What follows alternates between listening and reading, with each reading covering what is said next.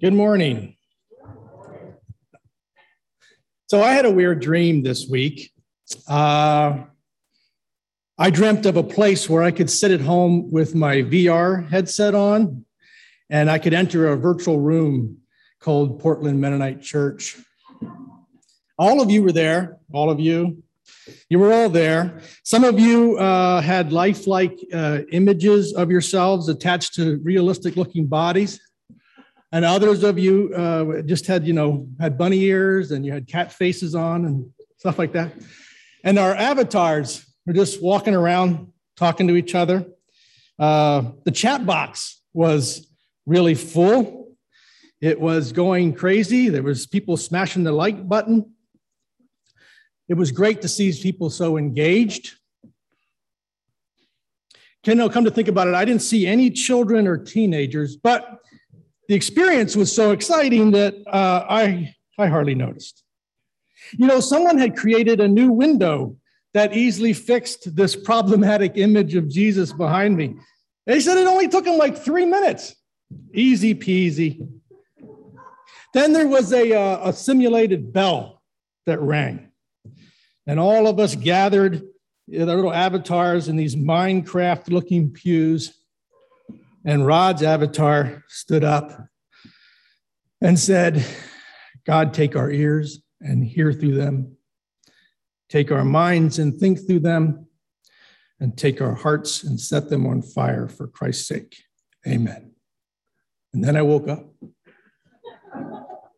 I was dreaming, right? I mean, no one in their right mind would imagine us having church like that, separated into some dystopian metaverse. I suppose some emotionally stunted madman might think that was human progress. It's not like 2.9 billion subscribers like myself are going to just get sold on this idea in the coming months and just go along with it, right? Are 2.9 billion people on this planet going to just click agree and enter this new exciting human experience while sitting in their pajamas on their couch covered in Hot Pocket crumbs? Wow, the reaches of the human spirit are just amazing. And isn't it great that we have eccentric billionaires leading the way? I mean, the future is so bright, we're going to need shades. Special meta shades. I'm sure they're just a click away. They'll be on sale for $199. And the sales of these devices will really help increase the measly $320 million per day that presently feeds the machine that is offering us such a hopeful world. The metaverse is coming. Isn't that good news?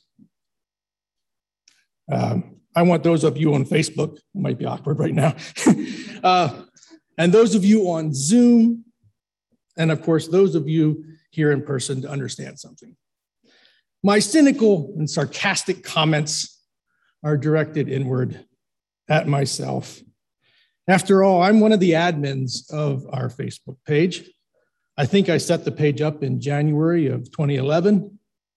And now 662 people follow our page, and over 550 people regularly see what we post. Our sermon series this fall is titled The New Normal. And I'm struggling to understand our present normal, where Facebook has become one of our primary communication tools. Is it really true that something that is better than nothing has become better than anything? I'm trying to understand how this pandemic has changed us far beyond just COVID precautions at this point. And I'm struggling to peer through the lenses of reverence, density, and equity that we have said we want to guide us as we walk into our future as a faith community. It feels like we're inside a story, and the ending of it is far from predictable. Is this God's story for us?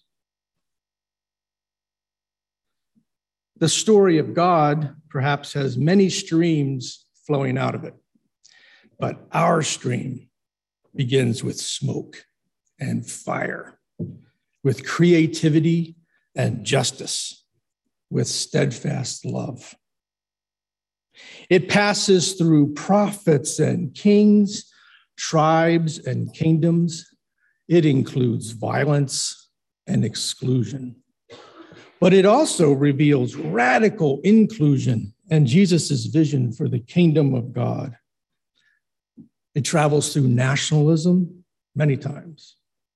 It commingles with power and politics. It tries to sometimes have ultimate control, and at other times it retreats to caves, monasteries, isolated farming communities. It has run through great cathedrals and also living rooms with old metal chairs placed carefully in a circle. With all of its shortcomings, what it has not done is extinguish that smoke and fire. It has never fully stopped the Spirit of God from continuing to whisper to some of us that God's love for us is everlasting. And from out of that love that we can continue to build a kingdom of peace and justice, that we can imagine right relationships with each other, with the earth, and the grounding Spirit of God herself. It's been a long and winding stream, and here we are. Can we all agree this pandemic has done a number on us? How are we doing? Can you still hear the whisper of God's Spirit? Now, some of us are here in this room, obviously, and some of us are out there in Zoom land. Some of us are only going to be here later while scrolling through Facebook next week. Hi, future people. And the reality is some of us are no longer here at all. Our stream, our God story, has been through so much. And now that story includes a worldwide pandemic, and many of us aren't sure how that's going to turn out.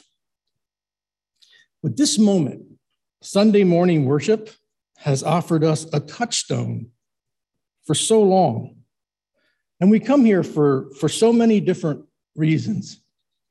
Some come because this is what we've always done. This is what we've been taught to do. Some come because we're drawn to the connections that we've made here, the friendships. Many of us come because this place aligns with what we want to be doing with our life and energy in the world. And some come just to meet, two other people, one other person, grab a cup of coffee, take a walk. Some of us have places where we always sit. Some of us need to be in the back row or even standing further back in the old chapel. I know, because you're my people. And now there are some that have found an online connection, the thing that works best for them. And these are all great reasons to come to this place every Sunday morning. It's meant to be a place of connection. It is accepted here at PMC that however you come and whenever you come, you are part of the PMC community, and we welcome you as you are. But I'll just be honest. I live with the hope that the vaccination news that we're hearing for younger kids will bring families back into this space. And that those of you on Zoom will venture back here as well. And I understand that many of you don't have another option right now. But I miss people. I miss kids and teenagers and older people. But in the coming months, as our kids get vaccinated, I worry that some of us are still going to struggle to find our way back here, because I'm not sure it's all about COVID anymore. I think this pandemic has done a number on us, and I think we have much deeper places to explore as we search for the new normal. A positive might be that I think the pandemic has exposed our busyness, and it's offered us a break in some ways. But at the same time, it's loaded us with anxiety. And it's placed us behind screens and offered us a two-dimensional version of reality. The pandemic quickly broke our habits and rituals and replaced them with new ones. The road back to pre-pandemic life may not be possible. But here's the thing. I'm terrified that a few eccentric billionaires know this. And they want to shape our future in their own image. And they want us alone. They want us separated from real life. They want us socially distanced, focused on them with our credit cards at the ready. In our text today, Jesus walks through a cornfield on the Sabbath. It was probably a Saturday. But for all practical purposes, Sabbath was the equivalent of our time here this morning. It's a time set aside in our week as a faith community. And Jesus' disciples were hungry, and they began to pluck heads of grain and to eat. And when the Pharisees saw it, they said to Jesus, "Hey, look, your disciples are doing what's not lawful to do on the Sabbath." And he said, "Have you not read what David did when he and his companions were hungry? He entered the house of God and ate the bread of the presence, which is not lawful for him or his companions to eat, but only for the priests. Or have you not read in the law that on the Sabbath, the priests in the temple break Sabbath and yet they're guiltless? I tell you, something greater than the temple is here. But if you'd known what this means, that I desire mercy and not sacrifice, you would not have condemned the guiltless, for the Son of Man is Lord of the Sabbath." There is something greater than the temple here. Now, if you haven't caught on yet, I am grumpy about what this pandemic is doing to us. I miss hanging out with teenagers in the old chapel during church, and I miss the sounds of kids running through this place. But these words, there is something greater than the temple here, that Jesus says in our text this week, was something I couldn't shake. Reading them was like when you hear something and you immediately know you're hearing something true, hearing something that immediately replaces the old way that you thought about something. And for me, it went something like this. The old thought was, this church is in trouble. We might not make it. And then the new truth, there is something greater and the temple here. I've been stuck wanting to get back to the way things were. And maybe some of our traditions and rituals will return. I've been clear that I hope so, but what I've been missing is that there's always been more than a temple here. Small groups are meeting, cards are being sent, phone calls are being made. People are walking through extremely difficult moments in their lives, and they're not doing it alone because people in this congregation are walking alongside of them. People who are struggling financially are getting some help, and the Care Fund Committee is very active. The congregation is in the midst of an anti-racism audit. Some of you have been participating in the focus groups that were put together. You know, the junior high group and the MYF are having Sunday school. The groups are smaller, but every week feels more and more, dare I say, normal. We even found a new coffee shop. There's more than a temple here. God's Spirit is still here. In our text from Isaiah, we get this glimpse of the idea that Jesus was referring to when he tells the Pharisees, "But if you had known what this means, that I desire mercy, not sacrifice, you would not have condemned the guiltless." Jesus is reminding them that God's story doesn't flow through history because we design a way of doing church and then perfect it. It doesn't flow because we try hard. because we're busy getting it all done. It flows because we do God's work in the world together. It flows because we learn to do good, seek justice, rescue the oppressed, defend the orphan, and plead for the widow. Now, I think I've made clear this morning that I'm not very interested in going to church with all of you in some future metaverse.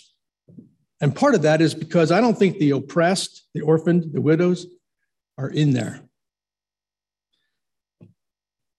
But let me tell you this. If you do decide to build Portland Mennonite Church in the metaverse, I will find my best cat-faced avatar, and I'll join you in there. I'll follow you in there. Not because I want to go, but because I deeply trust that within this congregation, there is more than a temple. And because I'm dying to see Barry Frisbee's unicorn avatar. And I don't think it takes a consensus process to understand that that's something that we all want to see. Amen? Amen.